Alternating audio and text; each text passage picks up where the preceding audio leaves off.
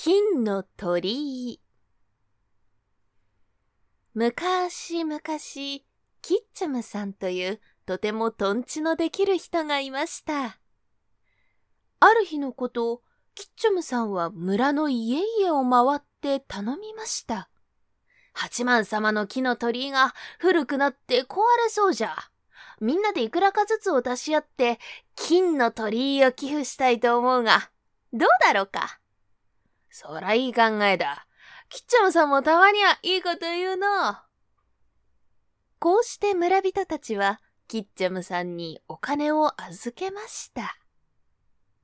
さて、それから幾日も経たないうちにキッチャムさんが、金の鳥居ができましたと触れ回ったので、おう、ずいぶんと早くにできたな。一体どんなに立派な鳥居だろう。と、早速村人たちは八幡様へ出かけていきました。ところが、鳥居はそのままで、どこにも金の鳥居なんてありません。どういうことだ？キッチョムさんを呼んで訳を聞こう。そこで呼ばれたキッチョムさんがやってくると、ほら、ちゃんとそこに金の鳥居が立ててあるではないか。と、みんなの足元を指さしました。